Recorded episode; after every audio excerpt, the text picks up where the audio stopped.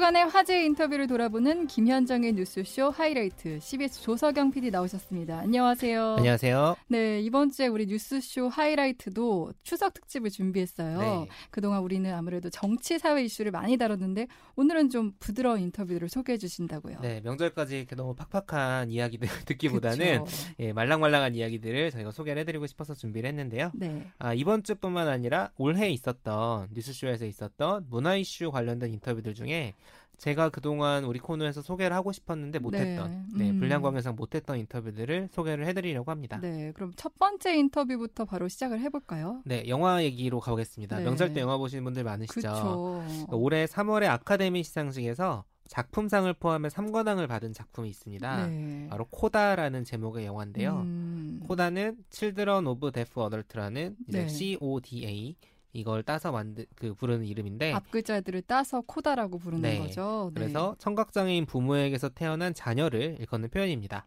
제목 그대로 이 코다의 이야기가 담긴 영화인데 네. 이 코다를 통해 나무조연상을 받은 배우가 트로이 코처라는 배우인데 실제 청각장애인이어서 더 의미가 있었거든요. 네. 그런데 이 상을 시상한 게 작년에 아카데미에서 여우조연상을 받은 윤여정 배우였습니다. 아, 네, 기억나요. 네. 기억나실 거예요. 네. 윤여정 배우가 이제 수상자를 말로 발표하기에 앞서서 이 트로이 코처를 향해 어떤 단어를 수어로 음. 표현한 게 또 화제가 되기도 했는데요. 네. 관련해서 한국의 CODA 모임인 코다 코리아의 대표이자 다큐멘터리 감독 이길보라 감독의 인터뷰 들어보시겠습니다. 이길보라 감독 나오셨어요. 어서 오십시오. 네, 안녕하세요. 어, 직함이 엄청 많으세요. 네, 여러 가지 를 동시하고 있습니다. CODA. 사실 아주 낯익은 단어는 아니거든요. 소개를 직접 해주시겠어요? 네, 코다는 아까 말씀해 주셨듯이 Children of Deaf Adults, 이제 CODA, 이거의 줄임말인데요.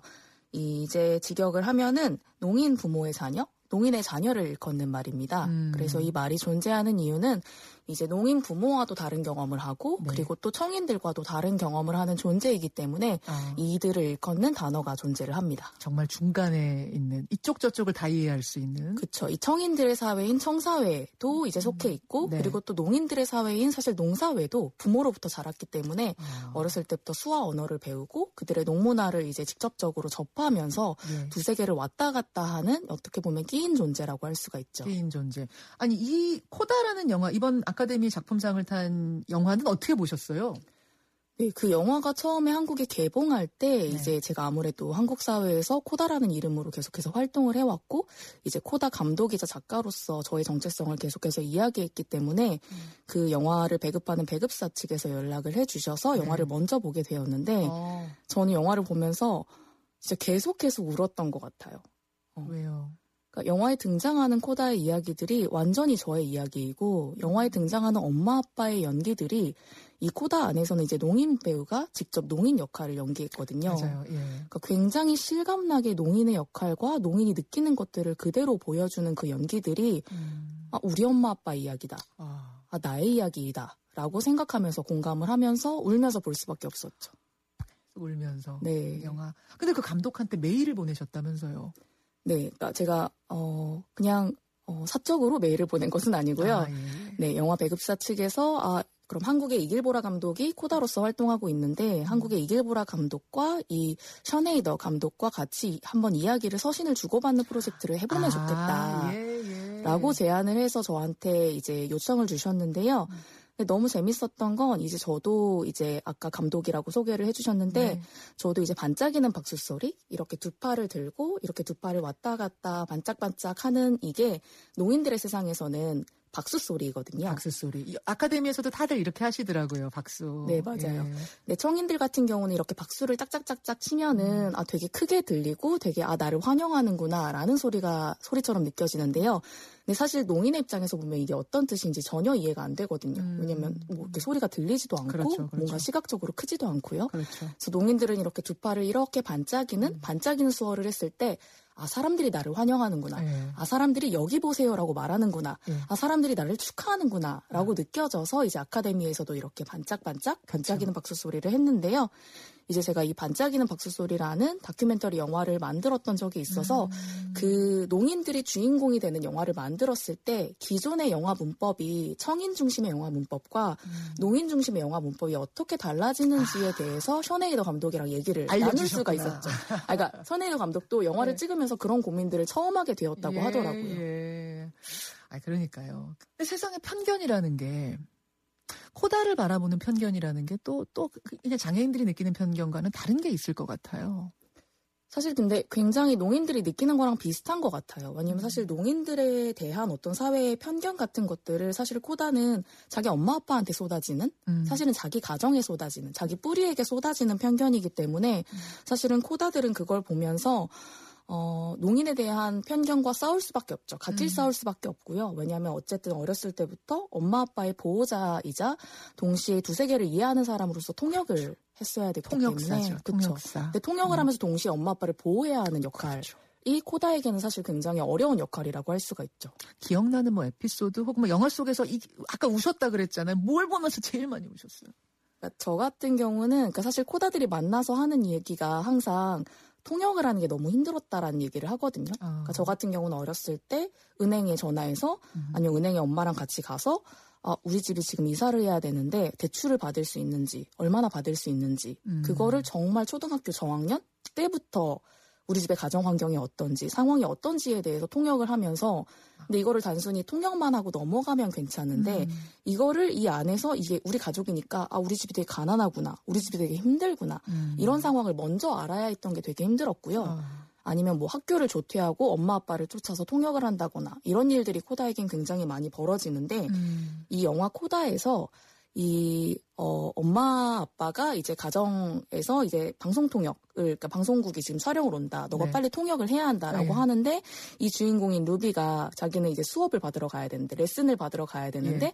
어떻게 하지 고민하다가 결국 엄마가 네가 통역을 해야지라고 음. 하는 얘기에 루비가 음악 수업에 가는 것을 포기하고 아. 통역을 하기로 하거든요. 예. 그러니까 자기가 하고 싶은 것, 자기의 꿈을 포기하고 통역사로 집에서 남기를 택했을 때 저는 그 장면에서 굉장히 화가 나면서도 음. 근데 또 엄마 아빠를 이해하지 못하는 것은 아니거든요. 음. 왜냐하면 통역이 필요하니까. 그렇지. 그래서 그때 아 루비는 자기 자신 되어야 될 것인가 아니면 엄마 아빠의 통역사가 되어야 될 것인가 그것이 사실 정말 코다의 딜레마인 것 아. 같아요. 네, 3월 30일에 있었던 이길보라 감독의 인터뷰였습니다. 저는 이제 인터뷰 들으면서 일찌감치 애어른이 되었다, 부모의 음. 보호자가 되었다 이 말이 좀 기억에 남았고 그렇죠. 또 기억에 남았던 게 우리는 보통 수어로 이제 대화를 한다고 생각하잖아요. 근데 그렇죠.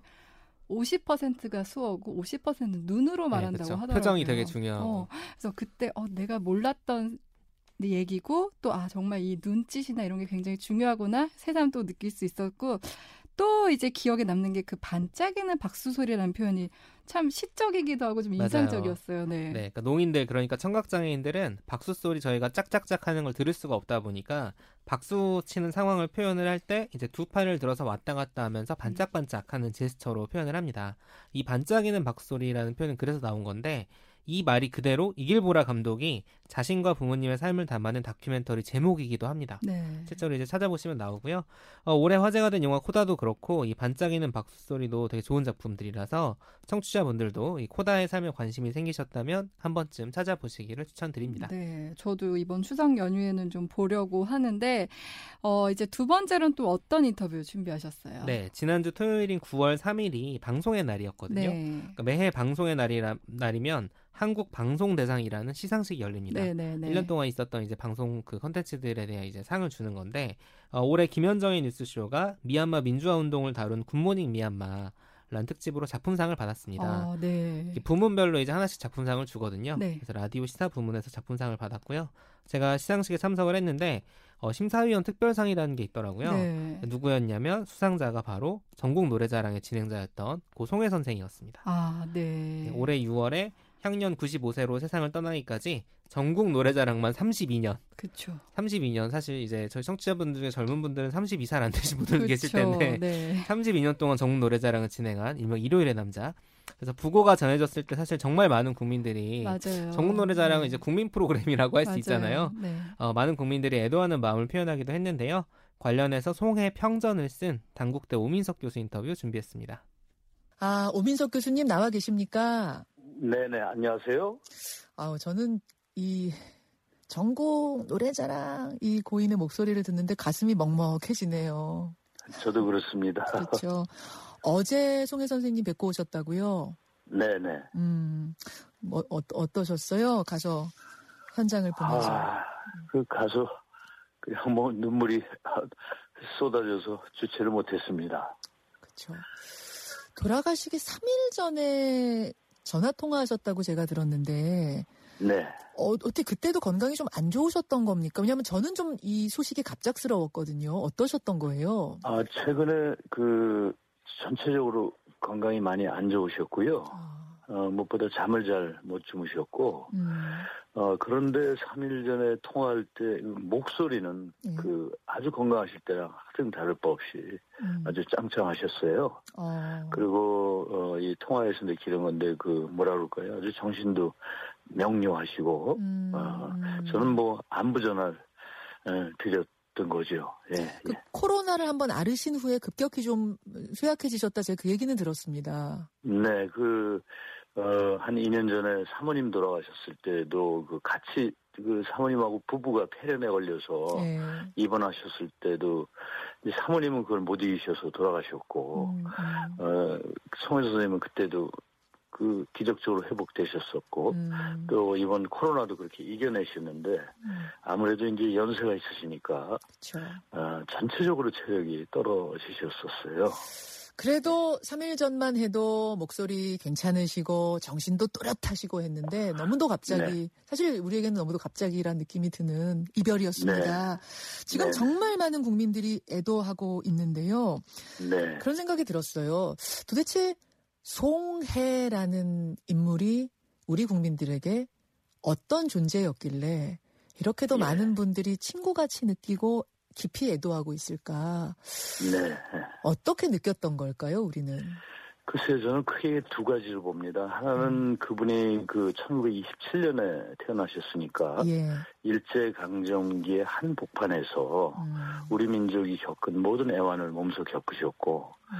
또 한국 전쟁을 통해서 가족들과 생이별하고 음. 홀몸으로 어 그 남한에 일사부터 내오셔서 그 생활하시면서 또 우리가 그 개발도상국 시절에 그 어려운 경제적으로 어려운 시절을 어, 온 국민과 함께 그 고난의 시절을 헤쳐오신 분이고요. 네.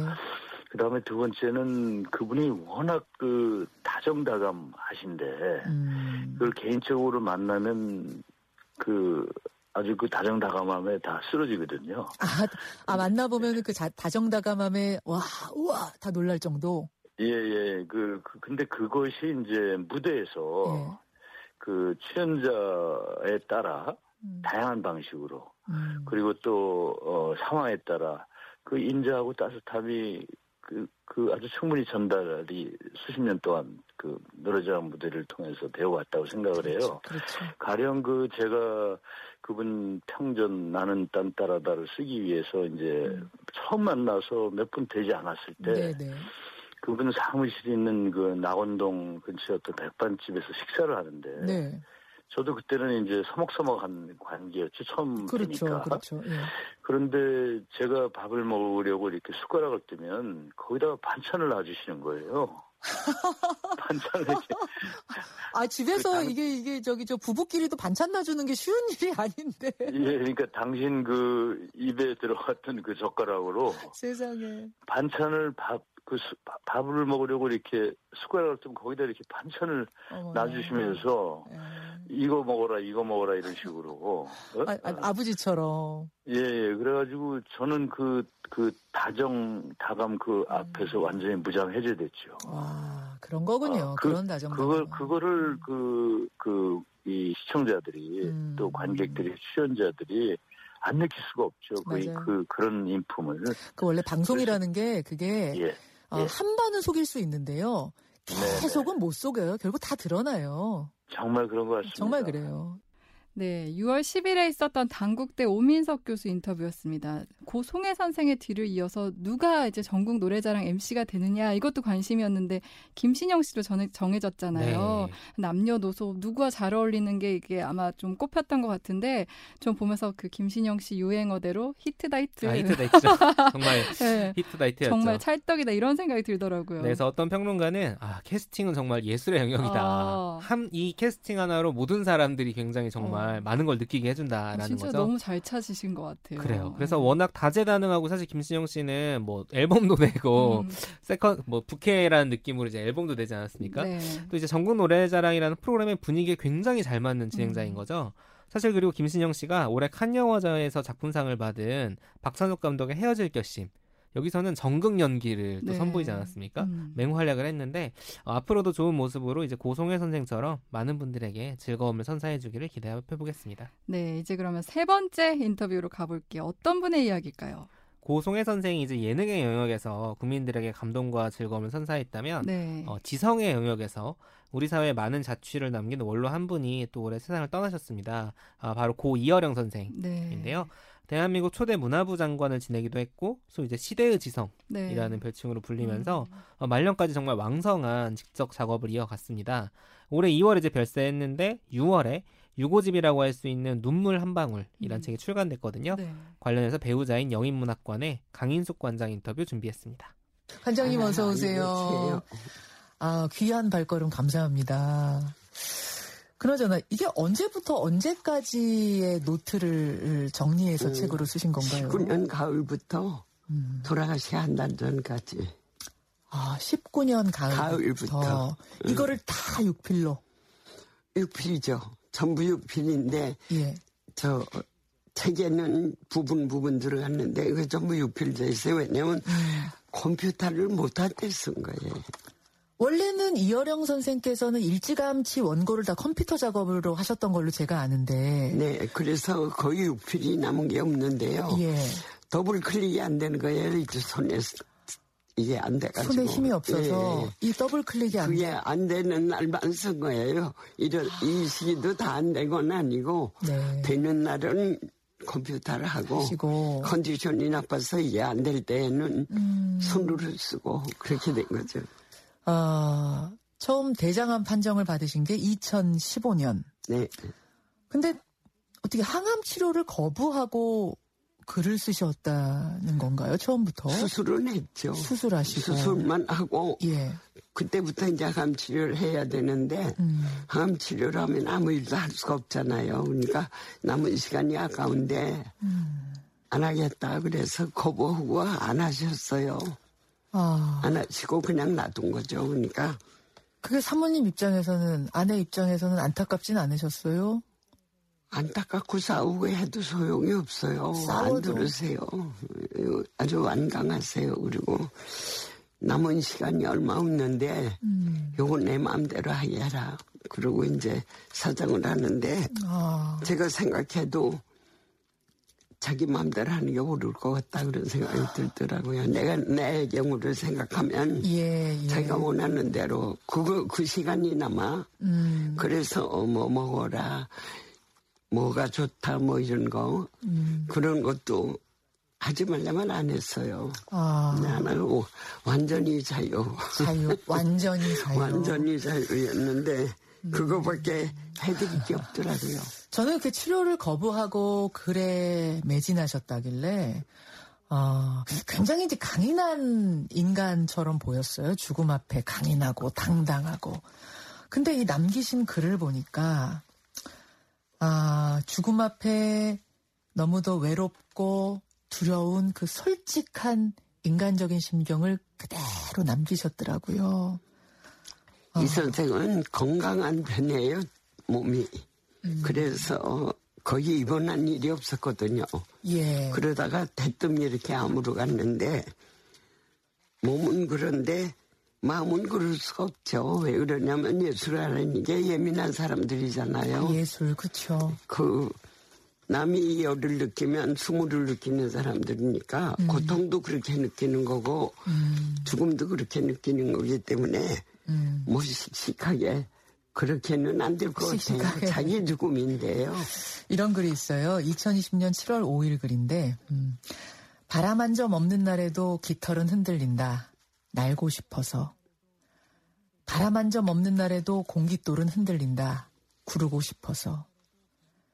바람 한 점 없는 날에도 내 마음은 흔들린다. 살고 싶어서. 그럼요. 그게 솔직한 마음이고 또 하나는 해야 할 일이 너무 많아서 음. 하고 싶은 일이 너무 많아가지고 너무 많아서 예.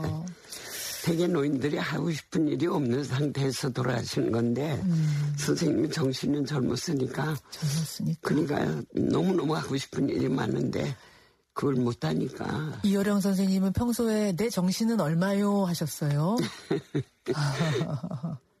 청춘이요 그러셨어요? 청춘이 왜 안 늙어요? 안 늙어요. 에버그린이야. 아 에버그린이야. 에버그린이야 그러셨어요. 아, 이렇게 병에 맞서서 글을 쓰고 날마다 하고 싶은 일을 해 나가고 이렇게 아, 살아가시던 이어, 이어령 교수께서 딱 한 번 펑펑 우신 적이 가장 심하게 운 거는 못 걸으면 어떡하나 곧못 걷게 생겼을 때. 곧 못 걸을 수 없게 생겼을 때. 기력이 예. 너무 쇠해서. 직립인간인 것이 불가능해졌을 때.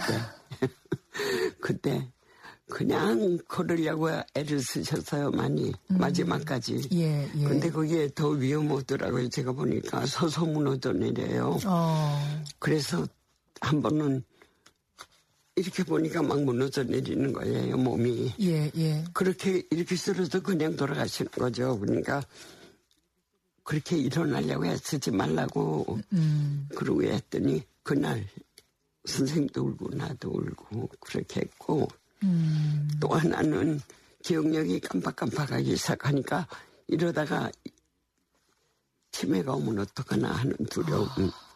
내가 내 정신을 놓고 살게 되면 어떡할까 하는 두려움이죠. 아. 그것도 너무너무 겁나는 일이에요. 모든 인간의 일이죠. 뭐 그래서 음. 그때 또 심하게 울었고 그랬는데 음.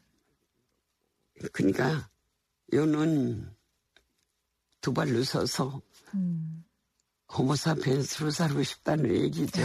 예, 그게 아니면 안 살고 싶다는 얘기인데 네, 네. 그게 마음대로 안 되니까. 이 책의 제목을 저는 보통은 출판사에서 많이 정해주는데 이여름 교수님이 돌아가시기 전에 책 제목을 이렇게 눈물 한 방울로 해달라 하고 가셨다면서요? 이제 누구나 자기를 위해서 울죠. 자기 연민 때문에. 음. 근데 그거 말고 남을 위해서 우는 거. 음. 그게 인간이 할 수 있는 가장 인간다운 일이 아닐까. 그러면은 이 눈물 한 방울에서 눈물은 나 말고 남을 위해서 흘리는 눈물? 눈물이죠. 그렇게 남을 위해서. 남을 위해서 흘리는 예, 눈물. 그게 가장 사람이 사람다운 일이다 음. 하는 게 이제 마지막 메시지였는데 음. 그거를 마무리 지을 힘이 없었던 거죠. 네, 7월 29일에 있었던 영인문학관 강인숙 관장 인터뷰였습니다. 고 이어령 선생이 이제 글을 쓰는데 방해가 될까봐 항암 치료까지 거부했다는 걸 듣고 아, 정말 대단한 열정이다. 또 강인수 관장님도 뭐 이혜령 선생의 마음은 청춘이었다 이렇게 네. 표현하셨는데 에버그린이다. 네.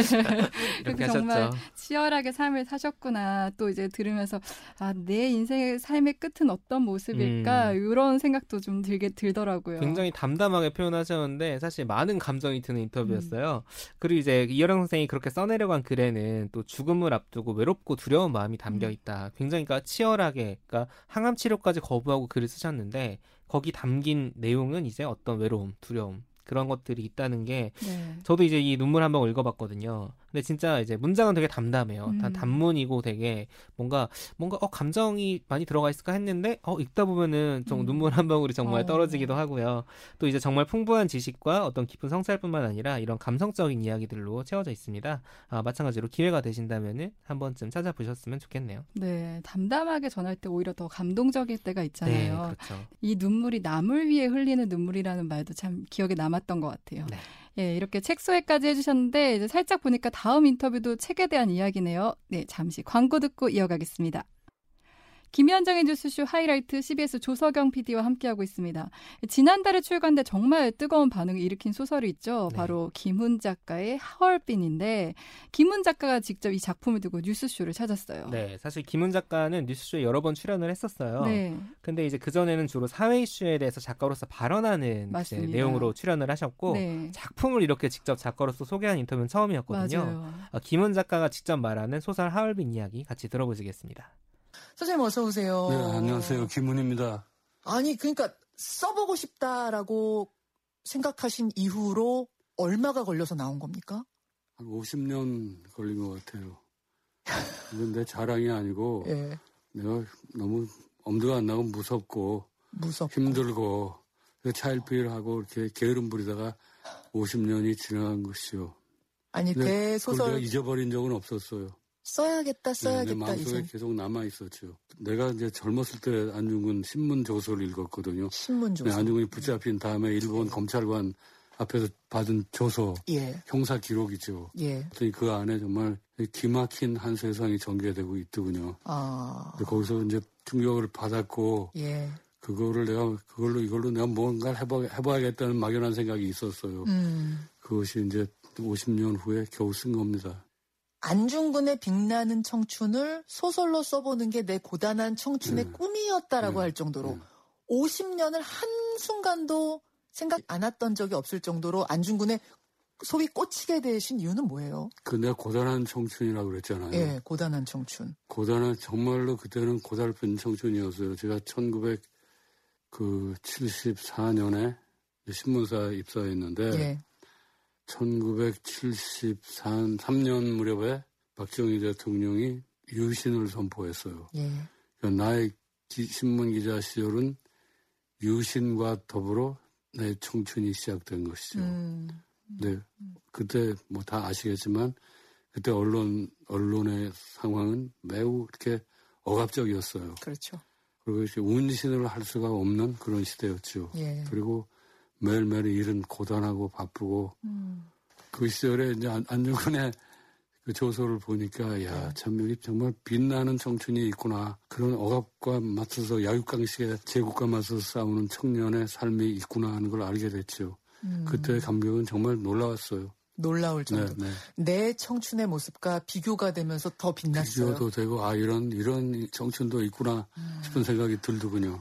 그게 뭔지 궁금해요. 그러니까 보면은 이렇게 쓰셨어요. 안중근 의사는 포수이자 무직이고 네. 또 함께 공모했던 우덕순 네. 의사는 담배팔이였는데 네, 네. 포수, 무직, 담배팔이 이 세 단어가 네. 소설을 쓰는 내내 등대 네. 역할을 했다 그러셨단 말입니다. 그 단어가 이렇게 세 개의 글자가 음. 멀리서 이렇게 빛나는 등대처럼 나를 인도하더군요. 근데 너의 직업이 뭐냐고 물어보니까 나는 포스다. 그래. 그 진짜 사냥꾼이었거든, 안중근은. 예. 우리 우덕수는 브라디보스토크 거리에서 담배를 팔던 사람이었어요. 어. 담배 팔이 과장된 말이 아니죠. 근데 이 말은 정말 청춘의 언어인 것이죠. 음. 어떤 외부의 세력에 의지하지 않고 음. 자기 자신의 정직한 모습을 말하는 것이죠. 어. 그리고 이분들은 신문 받는 일관되게 신문 받는 내내 이런 태도를 유지하는 거예요. 거침없이. 나는 무직이요. 어, 난 포수요. 포수고. 난 담배팔이요. 어, 나는 그 저는 독립을 위해서 하는 것이다. 음. 그리고 자기의 정당성을 끝까지 얘기를 하죠. 이런 음. 그런 그 자기를 정난하게 밝히는 그 예. 자세 예. 그리고 자기의 유리한 점을 절대 말 안 해요. 그러니까 유불리를 따지지 않고 들이대는 거예요. 너는 어디를 겨누었느냐 그래. 음. 나는 가슴을 겨누었다. 가슴을 겨누었다는 얘기는 바로 죽이려고 했다는 얘기고 그렇죠. 재판에서 불리할 수도 있는데 그 결정적인 것이죠. 가슴을 겨누었다. 그러니까 이렇게 우물우물하고 이렇게 빠져나갈 생각이 없는 거예요. 그 음. 그 우덕순이라는 분도 예. 나의 자유로운 의지로 한 것이다. 음. 그러니까 난 안중근의 명령을 듣는 사람이 아니다. 음. 난 나의 개인의 자유로운 의지로 한 것이다. 다만 같이 한 것이다. 난 그냥 청춘이다. 어. 난 제국주의에 반대하는 담배팔이다. 그 두 사람이 네. 두 사람이 이토 히로부미를 암살하자라고 그 결심까지도 너무 담백해요. 그렇죠. 그 블라디보스토크의 어느 그 어느 거리에서 만나가지고 술집으로 가서 예. 야, 야, 이또가 온다는데 음. 우리 죽이러 갈래? 그러는 거예요. 음. 그래, 가자. 그렇게 가자. 이토가 온다는데 우리 죽이러 갈까? 그래 가자. 가자 가자. 언제 가냐 며칠 있다 가는 게 아니고 내일 가자 내일. 다음 날 아침에 이 청년들이 브라디포스트 역으로 가서 진짜 가요. 가서 열차표 3등 열차표 타가지고 할빈으로 가는 거예요. 근데 그건 정말 이 청춘들의 아름다운 순간이죠. 나는 그 이 블라디보스톡의 새벽을 늘 생각하고 있었어요. 그 새벽에 아. 열차를 타고 네. 2박 3일이가 가야 되는데 그때 음. 그 새벽을 생각하면은 야, 참 이것은 참 빛나고 아름다운 시간이구나. 새로운 시간이 인간의 생명으로 넘어 들어오는 것 같은 환상을 느꼈어요. 31살의 청춘. 네, 31살에. 청춘이니까 네, 네. 우리가 볼 땐 사실 좀 무모할 수도 있는. 아니, 총을 쐈으면 어디로 도망갈지 경로도 네. 생각하고 그 다음에 지원은 네. 어떻게 받을 이거 하나도 없이. 근데 그걸 물어봐요, 나 검사가 어떻게 할 생각이냐. 예. 근데 총알이 한 발 남았어요, 거기에. 한창 일곱 발이 들어갔는데. 딱 일곱 발 가져갔죠. 여섯 발을 썼는데 한 발을 못 쏘고 잡힌 거죠. 그러니까 너는 자살할 생각이었느냐. 근데 나는 자살할 생각이 아니다. 왜냐하면 내가 이도를 죽인 것만으로 내 사명을 다한 게 아니기 때문에 어. 난 자살할 생각이 없었다 그래. 자기의 유불리를 생각하지 않는 거예요. 음. 이렇게 하면 내 형기가 늘어나고 뭐 이런 생각을 어, 하는 게 없어요. 아니고 그냥 들이대는 거죠. 참 젊은이다운 아. 그 거침없는 언어고 그것이 비록 그 형사적인 기록물이지만 거기에는 정말 문학 작품을 능가하는 감동이 있더군요. 저도 거기서 울컥했어요. 응. 와 그냥 가자 갈래 응. 가자. 응. 그 뒤는 아무것도 생각하지 않는. 그거는 이제 나중에 신문 받는 과정에서도 드러나요. 그렇죠. 그렇죠. 자기들은 뭐 이 독립을 이 이도를 쌓은 대의 명분 이런 걸 논의하지 않았다는 거예요. 그렇죠. 그럼에도 불구하고 음. 또 낯선 인간 안중근의 모습이 소설 음. 곳곳에서 드러납니다. 음. 어떤 거냐면 예를 들어서 이런 대목이에요. 거사를 치르기 바로 전날 밤 총고를 쥔 자가 인간이기 때문에 음. 흔들릴 수밖에 그렇죠. 없는 음. 그것을 보면서 내가 과연 이걸 흔들리지 않고 잘 맞출 음. 수 있을까? 뭐 이런 고민 또 쏘고 나서도 환희가 아닌 혼란을 느껴요. 이건 뭘 그리고 싶은 총구가 흔들린다는 것은 자기 몸이 살아있다는 증거거든요. 아... 이게 총구를 고정시키는 건 진짜 불가능해요. 이게 항상 조금씩 미세하게 움직이는 거예요. 아... 특히 권총은 이게 조금씩 흔들리니까 음. 호흡에 따라서 흔들리고. 근데 그렇죠. 이거를 흔들리면 이게 안 맞잖아요. 자기의 몸으로 이도의 몸과 맞서야 되겠다는 그 몸 대 몸의 대결이 그런 표현으로 나타난 것이요. 아... 그리고 이도를 죽이는 대목도 자기는 이도를 써서 죽여야겠다는 그 사명이 있었는데 네. 보다 큰 사명은 자기가 말을 하는 거였어요. 이도한테 야 내가 왜 너를 죽여야 되는지 좀 알아듣게끔 이게 말을 해야 되는데 예, 예. 죽여놓으면 말해도 알아들을 수가 없으니까 아, 어? 죽여놓으면 저걸 어떻게 해야 되나 하는 갈등 아. 그런 걸 묘사하려고 했던 것이죠. 그런 갈등은 나중에 재판 과정에서 그게 이렇게 짐작할 수가 있어요. 이 거사의 클라이막스는 할빈역의 타격이 아니고 네. 재판 과정에서 총에서 말로 전환하는 것이죠. 네, 8월 16일에 있었던 김훈 작가의 인터뷰였습니다. 또 광복절 다음 날 네. 인터뷰라 네. 더 기억에 남아요. 그렇죠. 그러니까 안중근의 이야기를 소설로 담아내는데 50년이 걸렸다. 그 엄두가 나지 않았다. 그렇죠. 네, 그 무거운 마음이 저도 막 느껴지더라고요. 네. 그래서 아, 이 김훈 작가 같은 대소설가도 이렇게 오랜 시간 이렇게 마음에 짐 같은 과제가 있구나 결국 또 꿈을 이뤘구나 이런 생각이 들더라고요. 네, 이거 김은 작가가 이제 기자 출신인데 네. 그러니까 70년대 유신이라는 그 엄혹한 시대에 이제 기자 생활을 청년으로서 그렇죠. 이제 청년 김은이 시작을 한 거죠. 안중근이라는 인물의 이야기를 근데 그때 음. 알게 되면서 큰 충격을 받았고 말씀하신 것처럼 이제 뭔가 마음에 이걸 표현해보고 싶다라는 마음이 생긴 거죠. 음. 사실 우리가 안중근이라고 하면은 교과서 속의 인물로 기억하고 있지 않습니까? 김훈 작가는 과연 어떤 부분에 그렇게 충격을 받고 매료가 되었을까 궁금해지긴 하더라고요. 네. 오늘 사실 저희가 이 인터뷰 짧은 대목만 들려드렸는데 인터뷰 실제로는 30분 넘게 진행이 됐거든요. 네. 김현정의 뉴스 유튜브 채널에서 그 30분 넘는 full 버전이 올라와 있습니다. 한번 직접 확인해 보시기를 추천드립니다. 네. 지금까지 우리 시대의 어른들 얘기를 들으니까 좀 추석을 앞두고 마음이 풍요로워지는 네. 생각도 들고 좀 희망적으로 추석을 보내야겠다 이런 생각이 들었습니다. 네. 네. 여기까지 추석 특집으로 꾸민 김현정의 뉴스쇼 하이라이트 CBS 조석영 PD와 함께 하셨습니다. 수고하셨습니다. 감사합니다.